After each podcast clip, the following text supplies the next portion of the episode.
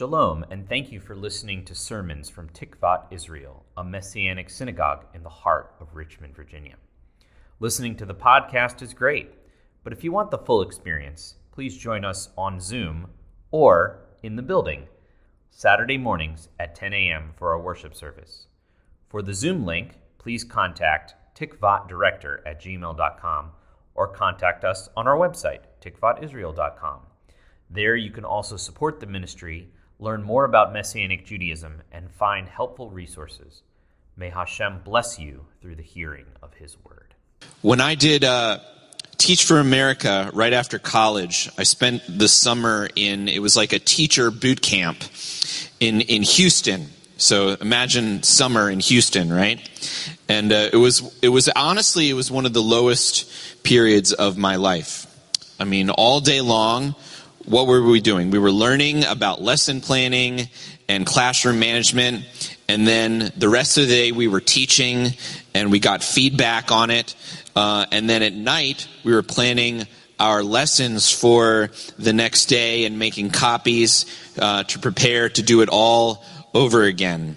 And, uh, you know, I realized that in college, if I stayed up late working on a paper, I could go to class the next day, and then guess what I did? Took a nap right? right? Um, uh, which is what I like to do after uh, after Shabbat morning service sometimes, especially now. Okay, uh, but when you, are uh, uh, learning to be a teacher, you're a student teacher, and you stay up late creating a lesson, guess what you have to do the next day? You have to give that lesson, right? You have to be, and you have to be animated. You know, you have to be excited, um, and uh, you can't like go home in the middle and take a nap. And I remember uh, speaking to, uh, we had a corps member advisor, and uh, I just said, you know, I haven't contacted any parents yet. I, I haven't done this, I haven't done that. And I said, I'm always behind. I said, I feel like a lousy teacher. And I'll never forget what he said to me. He said, You're not a lousy teacher, you're a learning teacher. A learning teacher. That was, it was an amazing phrase. It always stuck with me, right? Because you'd think that it's kind of a it's kind of an oxymoron, right? A teacher is supposed to teach and it's the students who learn, right? But here I was as a replacement for being a lousy teacher, I was a learning teacher. And I realized you could be a learning anything, right? Whether you've been doing it for a few weeks or whether you've been doing something for years and years, we can always be learning. Amen? All right. I'm not lousy. I'm learning. All right. You can be a learning follower of Yeshua, can't you? Right? Can't you be a learning disciple? Right? Even if you've done it for many years, you can still be learning, right? Yeah, I know some of you are, are nodding, right? You could be a learning mother. You could be a learning student. You could be a learning leader, a learning brother, a learning friend could be a learning rabbi. Learners make mistakes, but they don't get caught up in that. That's what marks a learner. A few, a few years ago, when I was planning on the theme for the year, I felt like the Lord put on my heart relational gospeling. Does it raise your hand if you remember that? Remember that theme. All right. And that's sharing our faith in a way that's relational and winsome, giving a reason for the hope that is within us with reverence and humility. And I figured if I was going to preach on that and invite a Messianic Jewish leader or local Christian leader to share on this from the Bema every month, then I would need to, you know, practice what I preached. Okay, literally. Okay, so I thought uh, about what other congregational leaders were doing. Uh, a colleague of mine was going out to local areas and college campuses and setting up a booth and trying to engage with strangers um, by praying for them or asking engaging questions. And I thought, you know, I could do that, but it doesn't really fit my strengths. And I thought about how God designed me to be a relational teacher. And I thought, maybe uh, I could use my God given strengths to do some relational gospeling, you know, that, that, that, the Lord would show me what He had for me. I wonder uh, I wondered if any of my uh, rabbi colleagues were doing something like that. And it, as it turns out, Rabbi Russ Resnik had a, a little study, and he called it his Torah Boys. And he was meeting with Jewish men and studying the scriptures. And since this was during the beginning of the COVID times, they were they happened to be meeting online instead of in person. And which was good for me because they were meeting in New Mexico. So if I were to join them, it would be, you know, normal circumstances would be very difficult. But um, because they were meeting online, uh, I could attend uh, one meeting. So he invited me. And another Baruch Hashem was uh, they were meeting very early in the morning, but because they were on, you know, their time and I was in Richmond, like I didn't have to wake up as early. So um, that was good. Um, and I really, uh, from this vantage point, I really appreciate sleep much more than I did. This is this whole thing is about naps, really. I don't know. I didn't realize how much. There's like hidden themes in this sermon here. Anyway, you know, Yeshua took a nap as well, right? Right? When he, there was the, there was a storm on the ship, right? And I think the lesson is, you know, we should we should take more naps, right? But also, you know, trust the Lord with the storms. But you know, there's a lot, there's a lot there. Um, so the amazing thing was, I went to this uh, this online Torah study, the Torah Boys, with Rabbi Russ, and there were like ten Jewish guys that he met with regularly to do this Torah study, and it was great. Some of them were either recent followers of Yeshua, and some of them, this was amazing, were not yet followers of Yeshua. And I thought to myself, you know, I think I could do that. I think I would like to do that. I think God is leading me to do that. I think God would bless the fruit of that if I did that. But I did have one question. How did Rabbi Russ do that? So I debriefed with him afterward, and I was like, this is amazing this this this thing that you're doing it's really incredible uh, how did how did it come about and he just shared you know it started off with one jewish guy that he met and uh, he you know was discipling him. He gradually came to faith and you know but he was meeting with him. And then it just built organically based on the relationships that he had. Uh, and uh, he didn't pressure them about their faith or anything. He was just very invitational very relational. And i thought you know, I could do that. So I started my group about three years ago with the blessing. Uh, I remember going to the other the other leaders and saying, "Hey, I have this idea. I think it's from the Lord," and they were like, "Go for it." And uh, so I called it Exploratora. Yeah. And uh, I had met two Jewish guys at a Needle's Eye small group. Raise your hand if you're familiar with Needle's Eye. It's a really cool, it's kind of a parachurch ministry. Um, and uh, they have Bible studies, they have uh, different uh, studies for it's basically faith in the workplace. Uh, we had um, Buddy Childress, the uh, former uh, CEO of, of Needles Eye, come speak from the Bema here. So it's really cool if you if you want to connect with the broader um, body of Messiah. I, I, highly recommend it. Anyway, I was going to this uh, to this men's group and uh, at Needles Eye, and I met uh, two Jewish guys there, and I developed relationships with them. Let's call them uh, Abraham and Isaac. Okay. So Abraham had attended the group for, for many, many years, even way before he came to faith in Yeshua. So what happened? It was this group of guys that just loved him and uh, and he and they invited him, and he he started coming, and they were like, "Hey, you're Jewish. You could teach us about the Old Testament." You should be laughing at that, right?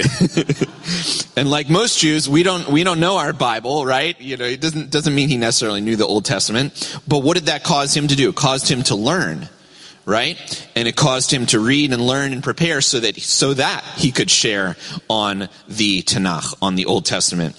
And uh, and I, you know, I also met with him. a couple times before he came to faith, and I just encouraged him, you know, um, as an as another messianic Jew. And you know, a lot of times if you say to a messianic Jew, you don't have to convert, right? You don't have to change who you are right? If God made you Jewish, you can remain Jewish and follow Yeshua, and there's no contradiction. And a lot of times that's very comforting to Jewish people if God is drawing them. So, uh, so yeah, so eventually uh, he, he met with me, and he really met very frequently with Buddy Childress, who I mentioned before, and, and came to faith in Yeshua. Praise God. And uh, so uh, Abraham and Isaac were recent followers of Yeshua, and uh, they were excited to study with me. We would meet every week, and honestly, it was one of the highlights of my week. Often it was just me and Abraham, as uh, Isaac often couldn't make it. Uh, but I, I, learned so much. I learned so much doing this. It was great. Uh, we went through the Torah portions, and uh, sometimes we'd have special, like, uh, special lessons where he would ask a really good question. I was like, mm, let me get back to you on that. And so the next time we would just meet and talk about that. And so I'd have to bone up on my uh, apologetics and, and things like that. And occasionally I would invite uh, a Jewish man who had not yet, you know, received Yeshua, and uh, they would come maybe once, um, but uh, usually it was just the two of us, right? It was just me and Abraham. And uh, even though uh, neither Abraham nor Isaac ever came to the synagogue, right? It was my outreach, right? And I was rejoicing every week. And this was the relational gospeling that God had set up for me to walk in, right? And that's how he designed me. And it was great. So when I got ordained as a rabbi last year, they wanted to take me out to dinner to celebrate. So it was Abraham, Isaac, myself, and another Jewish man who I guess we can call Jacob. Okay, yeah, you got it. Right? And uh, the other, uh, Jacob was uh, not yet a follower of Yeshua. And he was totally 100% on board and excited about this study. And so there we are, four Jewish men, right, sitting and talking, and all four of us at one point in the dinner shared testimonies of how God literally saved our lives, right? In, in these different things. And I could really feel the presence of God there. It was, it was a remarkable thing. And uh, later I brought up the idea of starting in Genesis and Jacob said something I've never heard a pre Yeshua Jewish person say before. This is what he said. But uh, I want to learn about the New Testament. I had to kind of like, what? Did I, did I hear that right? I'm not used to that. Um, but it's like the Lord had prepared this table, right, for me to kind of walk in. And it was really, it was really beautiful. And uh, the other guys uh, reassured him. They were like, "Oh, well, Rabbi David always brings in the New Testament, even if we're, you know, studying Genesis or whatever it is. He's going to draw those connections, and uh, it's going to be great." And uh, he was like, "Oh, good." He was like relieved. you know, it was amazing. And since that time, we've been meeting um, basically every week and studying the scriptures together, and it's still one of the uh, the favorite parts of my week. And that brings us to this week's Parsha, starting in Numbers 13. And guess what? I'm gonna, I'm gonna go old school here. I have three points. Can you believe it? Number one, say with me, focus on the fruit. Number two, portray the problem precisely. And number three, follow his faithfulness. Let's begin with number one. Tell somebody next to you, focus on the fruit. This week's Parsha, of course, has the story uh, some of us may be familiar with, where Moses sends 12 scouts into the promised land to check it out, right? And here is their report when they get back. This is from Numbers 13, starting in verse 26. They traveled and returned to Moses, Aaron, and the entire community of Bnei Israel at Kadesh in the wilderness of Paran. They gave their report to them and the entire assembly. They showed the land's fruit. Look, they gave their account to him and said, We went into the land where you sent us. Indeed, it is flowing with milk and honey. This is some of its fruit. Except the people living in the land are powerful and the cities are fortified and very large. We even saw the sons of Anak there. Amalek is living in the land of the Negev. The Hittites, the Jebusites, the Amorites are living in the mountains. And the Canaanites are living near the sea along the bank of the Jordan. then Caleb quieted the people before Moses and said, We should definitely go up and capture the land, for we can certainly do it. Right? But just Caleb said that. Just before this in the Parsha it says, when they reached as far as the valley of Eshcol, they cut a single branch with a cluster of grapes. It was carried on a pole between the two of them. They also cut some pomegranates and some figs. That place was called the Valley of Eshcol because of the cluster cut by Bnei Israel. They returned from investigating the land after 40 days. Here's a picture of the modern Israeli tourism logo. Uh, notice what they're carrying. What does that look like? Looks like grapes. Exactly, right? And they're carrying it, right? Uh, it's um, between uh, uh, carried it on a pole between two of them, right? So I guess you know what the Israeli Tourism Board is trying to do is they're trying to make up for the mistakes of, of the scouts, right? They're trying to focus on the fruit so they're, I don't know if they've heard this sermon before, but they're definitely taking this advice, right? Because now that we're in the land, let's focus on the fruit and not the, the giants and, and the things like that, okay? You know, I tell you, it's easier, it's a lot easier to focus on our problems. I get it. It's human nature to focus on the difficulties, the setbacks, and the fear of the future. But Joshua and Caleb, two of the twelve, focused on the goodness of the land and the fruit and the past history of God's faithfulness. And they said, We can surely take the land. It is a good, overflowing land, right? We can surely do it. Why? Because God can do it.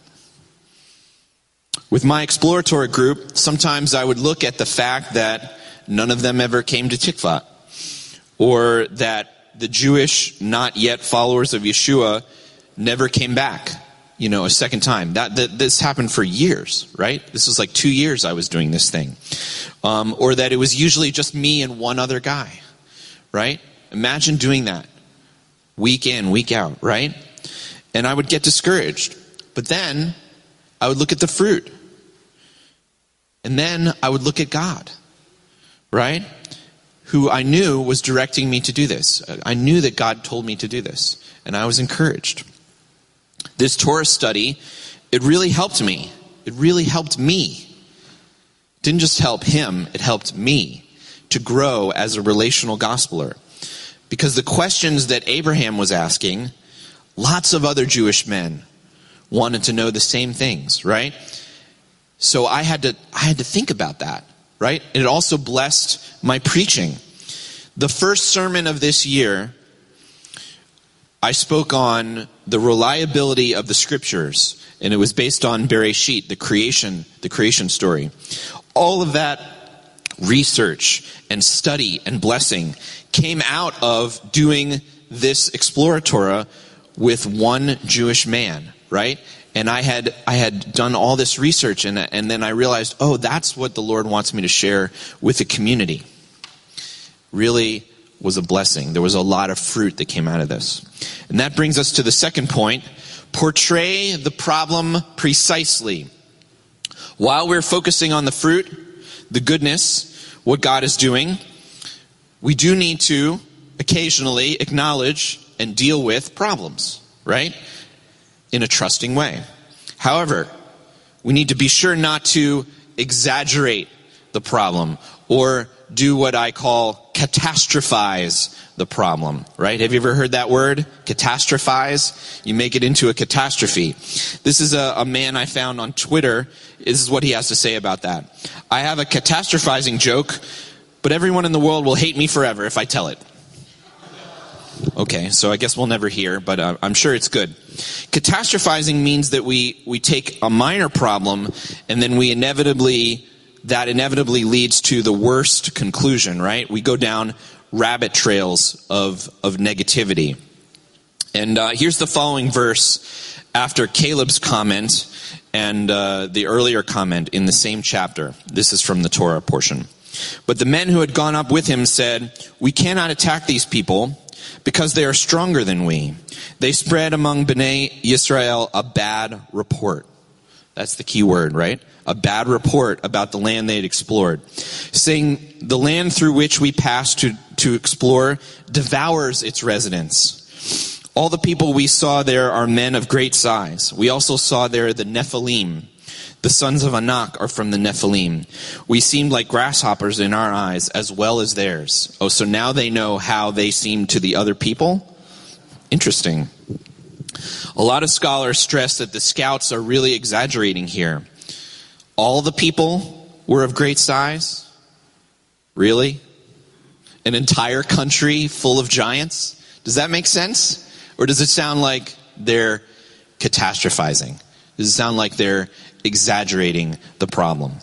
Right? This bad report then spreads to the people like a virus until all of them are doubting and catastrophizing and playing worst case scenarios in their heads. So that what happens? They end up not going into the land for another 40 years. One year for each day of scouting the land. The other thing is, they're putting themselves down, right? They're turning their negativity onto themselves. We were like puny insects compared to them. And this is something I realized this week. A lot of self loathing, a lot of putting ourselves down, wallowing in shame. It's actually pride.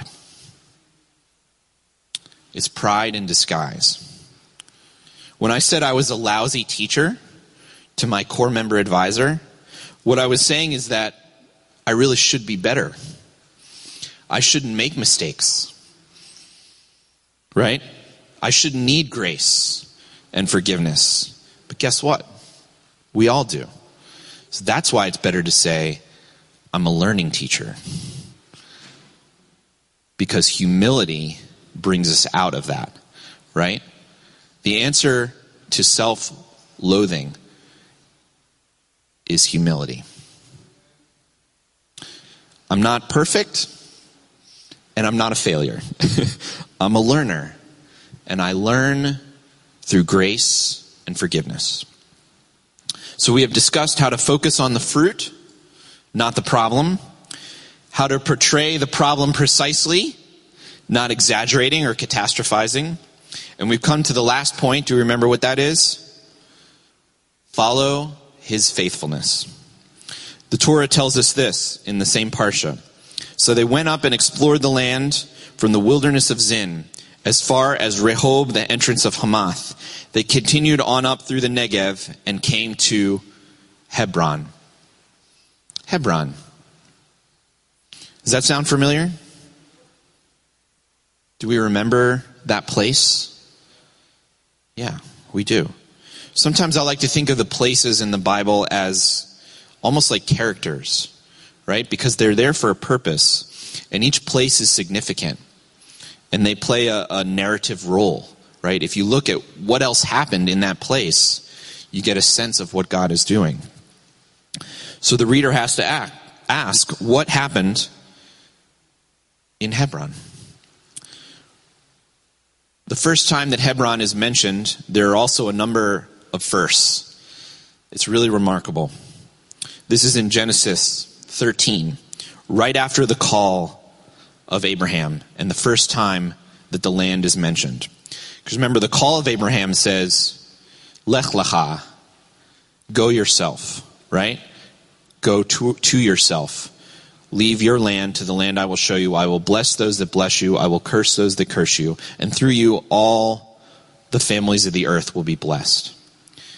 But it doesn't really talk as much about the land yet, right? So the, the covenant that God makes with Abraham, it kind of rolls out bit by bit. And this is in the next chapter, the first time it's mentioned. After Lot separated himself from him, Adonai had said to Abram, Lift up your eyes and look. Look from the place where you are to the north, south, east, and west. For all the land you're looking at, I will give to you and to your seed for a little while, forever. I will make your seed like the dust of the earth, so that if one could count the dust of the earth, then your seed could also be counted.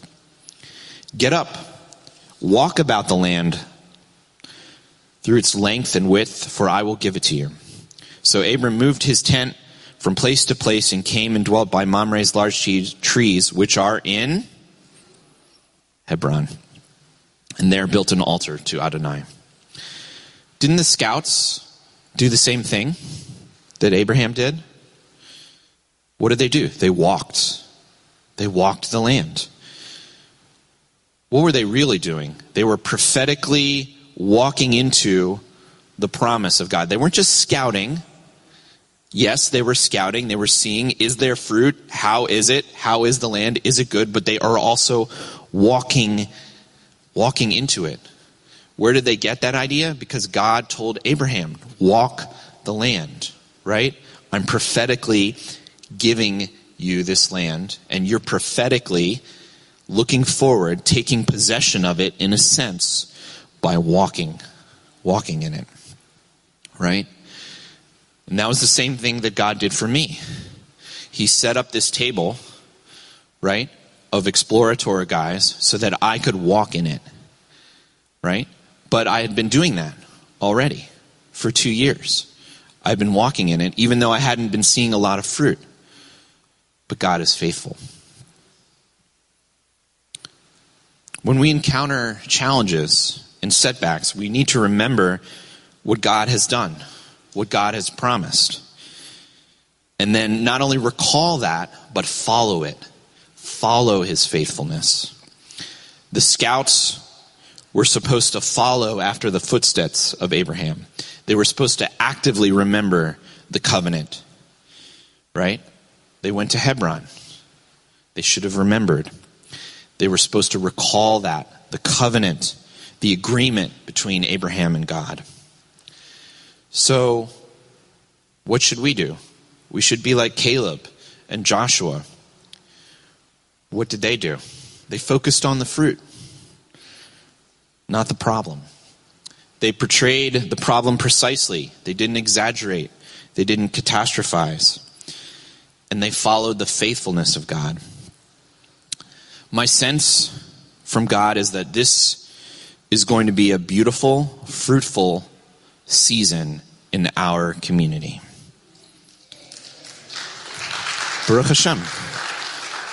Will there be challenges? Oh, yeah. There will, but there always are. There's always little foxes. There's always little distractions. There's always problems. But we need to keep them in the proper perspective, right? Don't exaggerate the problem and focus on the fruit. Focus on what God is doing. What is God doing? What has He done? What does He want to do? Right? That's what we need to focus on. It's hard.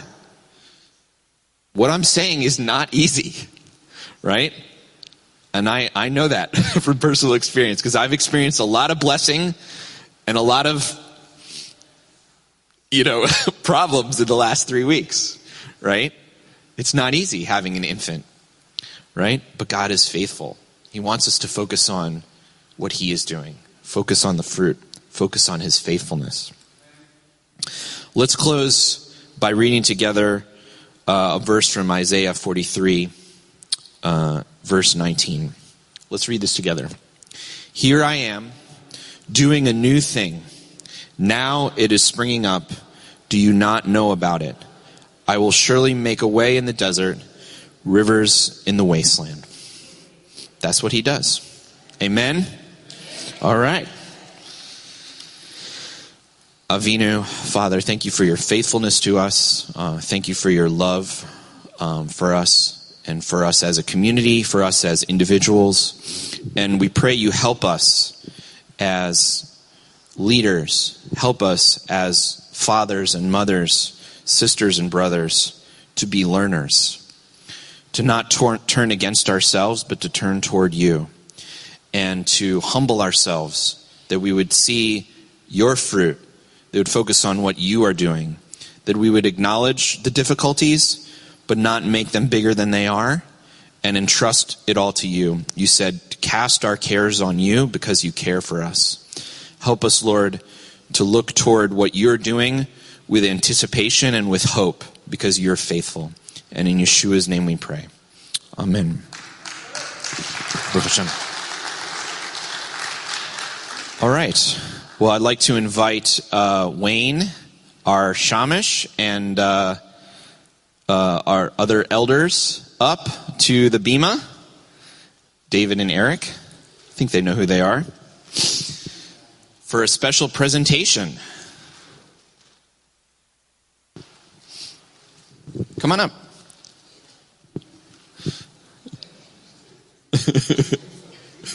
Age before beauty. You're all beautiful. all right. So uh, you look like you're in scrubs.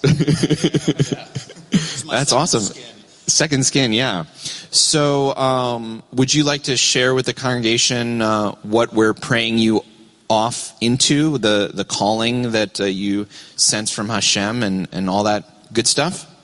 Sure, fabulous permission. All right. I'd be happy to. Sure. You're running away from home. Right?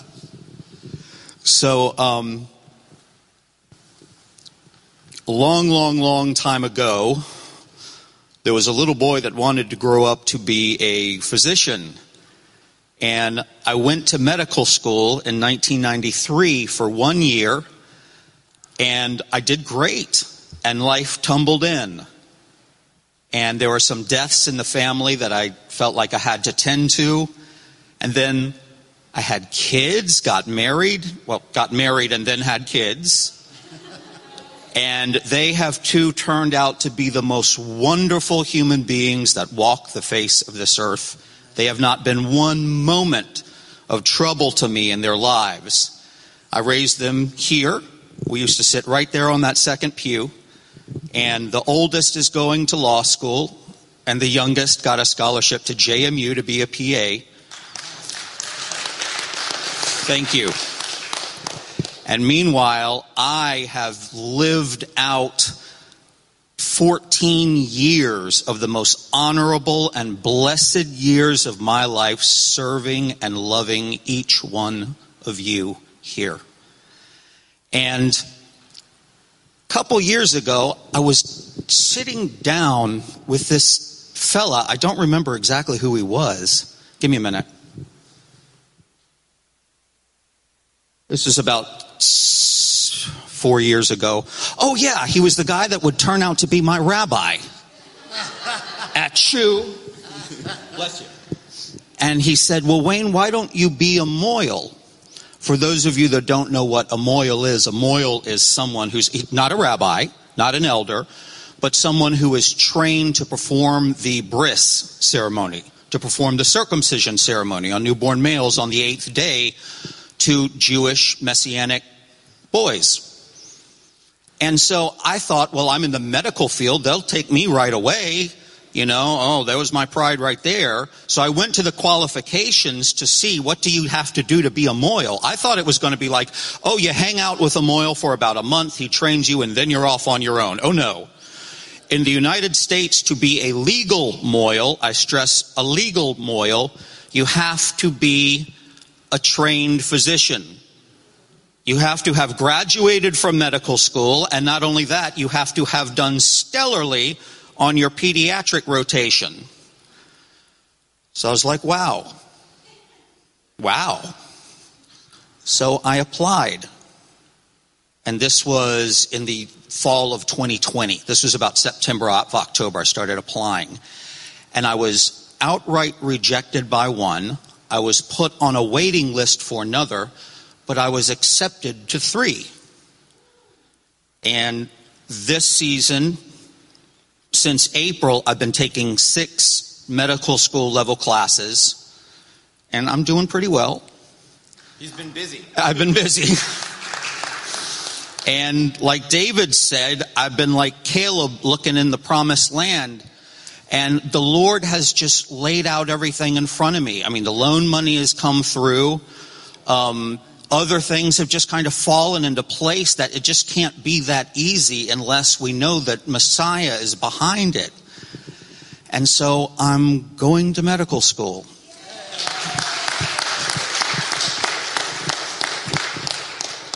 And it is just, I've, I'm just so fulfilled. But I just want to tell each and every one of you, uh, oh, how I love each and every one of you. And it's been the biggest pleasure and the biggest honor to serve you guys and to serve here at Tikvat next to these guys. Amen. Can I continue or? Oh, gee. Yeah. Just a little more. Let me tell you a little bit, and I'm not going to cross any boundaries here. Let me tell you a little bit about some of the people here at this synagogue that I'm leaving you in the hands of. One of them, without getting too personal, has experienced a lot of religious abuse in his life. And with that, he should be in a corner somewhere cursing God, saying, No, why didn't you save me from that when I needed you? But Messiah touched him in another way. And he has been faithfully serving you guys for decades here. Another one has been very, very clear about some really wrong choices that, the, that he's made in his life. And he should be resentful for all the family members and how life has just tossed him a terrible hand. Terrible, unfair things have happened. But Messiah touched him in a different way, and his heart is for you. There's another person who was born as an only child. And usually, only children grow up into adulthood being the most entitled, self centered, ego driven people in the world. But I've seen this man on his knees, on his knees, begging God, saying, I can't do it. Bless this. Help me here and has accepted the yoke of leadership. And how these three men love you, how they are anointed to serve you and this synagogue. May Messiah bless each and every one of you because he's blessed each and every one of them.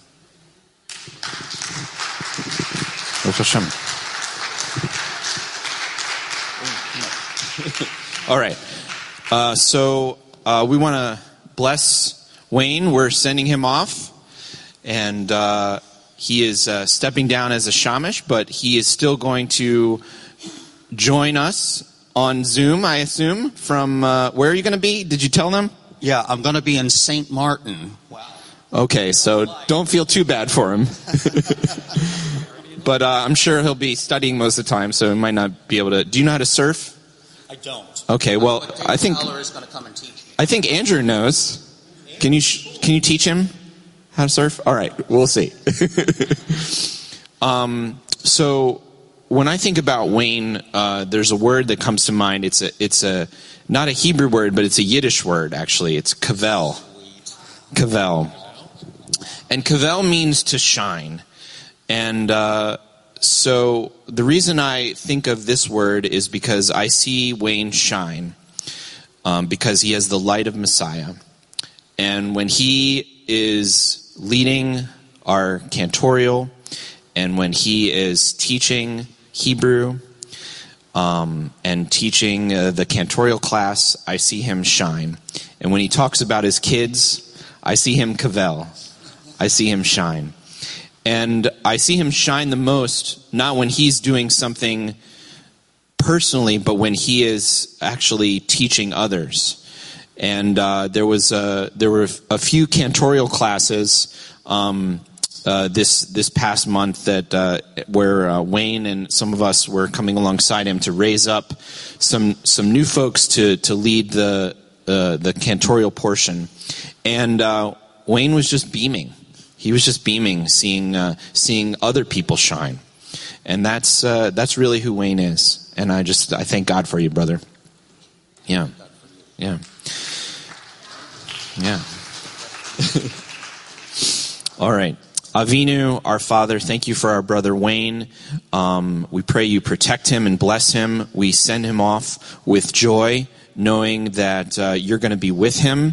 We thank you, Lord, that uh, as uh, Eric demonstrated in his 60 year old bar mitzvah, it's never too late.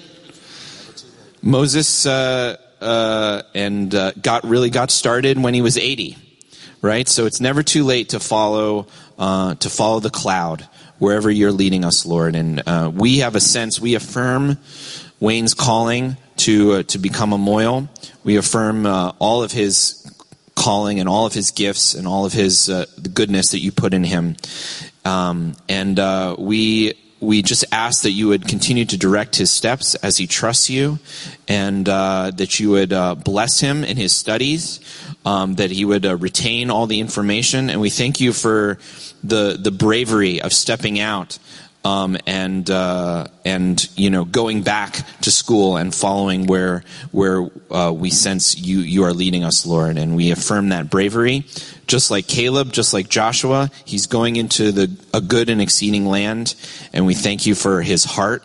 Uh, to serve and his uh, his face to kvell to shine not only when he's serving you but when he's uh, raising up and blessing others and in Yeshua's name we pray. Amen.